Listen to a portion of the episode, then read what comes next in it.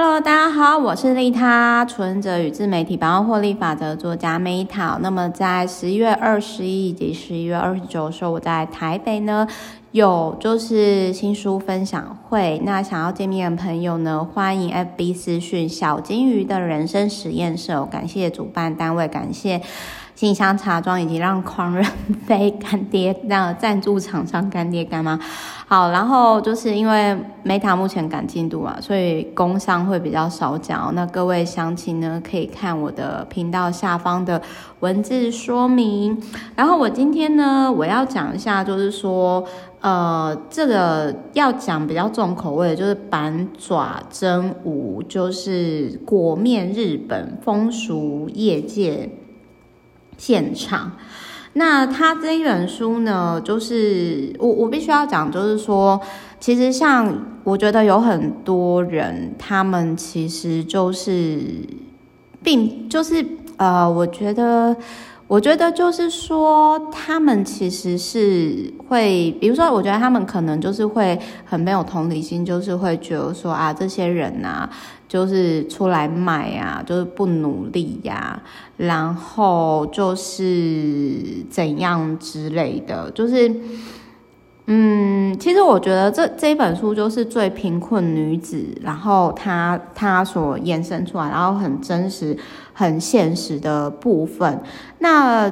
就简单的来说，像他们这种单亲妈妈，然后社会地位又弱势的，除了去就是做这种性产业，你哪个产业可以让生产完才一两个月带着新生？呃的年轻妈妈只要工作两天就可以月收十万台币左右，然后而且因为他们现场还可以脱音这样子，然后我那个时候看到说拿低收入户补助身障应召站的老板开应召站也是他只能够。做这一行，我那个时候其实是非常震撼。然后我觉得这其实这本书我应该也是可以讲很久啦。就是毕竟我当初会出自媒体百万获利法则，也是因为因缘机会跟那个就是那个时候讲最贫困女子嘛。那这一本书其实我那我我我讲一下我比较震撼的点哈，就是我震撼的点是就是呃很就是那种。怀孕刚怀孕结束的妈妈，然后她在应招展，然后其实还颇受好评，就是因为日本不是有很多性癖好的，然后原来有男生是有想要喝母奶的需求，然后想要抱抱，其实也没有想要做爱，就是他只是想要喝母奶跟抱抱，然后就是去那个应招应招站的。然后我觉得非常非常的震撼，然后然后他还有里面也有提到让我印象比较深刻的，就是日本颜值最低的应招站，就是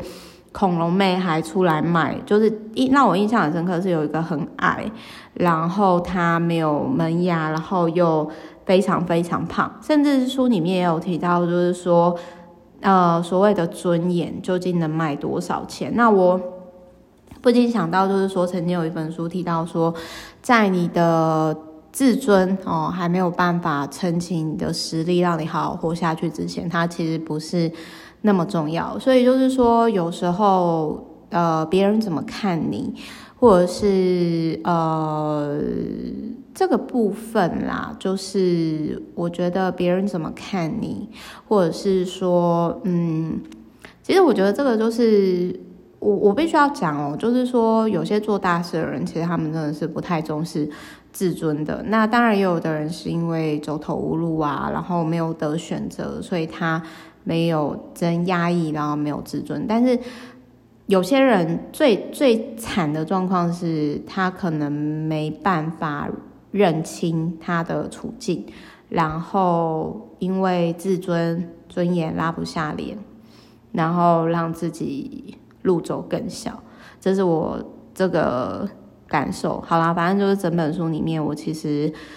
然后我其实看完之后，我我有另外一个想法啦，就是说，我觉得现在应招站会做不起来，某些程度上也是被网络取代。就你看哦，以前早期可能。你实际上去做这种性产业嘛？但是现在可能很多主播他也不一定要跟这些男客见面啊，就直接请他们打赏啊、抖内啊，搞不好一场直播还比之前一天接五六个客人还要多，对吧？所以我觉得应招站最终也会随着网络时代，然后某一些被取代，或者是他们必须要调整跟转变，不然我觉得大概也都被平台取代大部分的功能。甚至你看现在打赏金流那么方便，对不对？也不用透过中间应招站了。好啊，我是 Meta，我们下一集见，拜拜。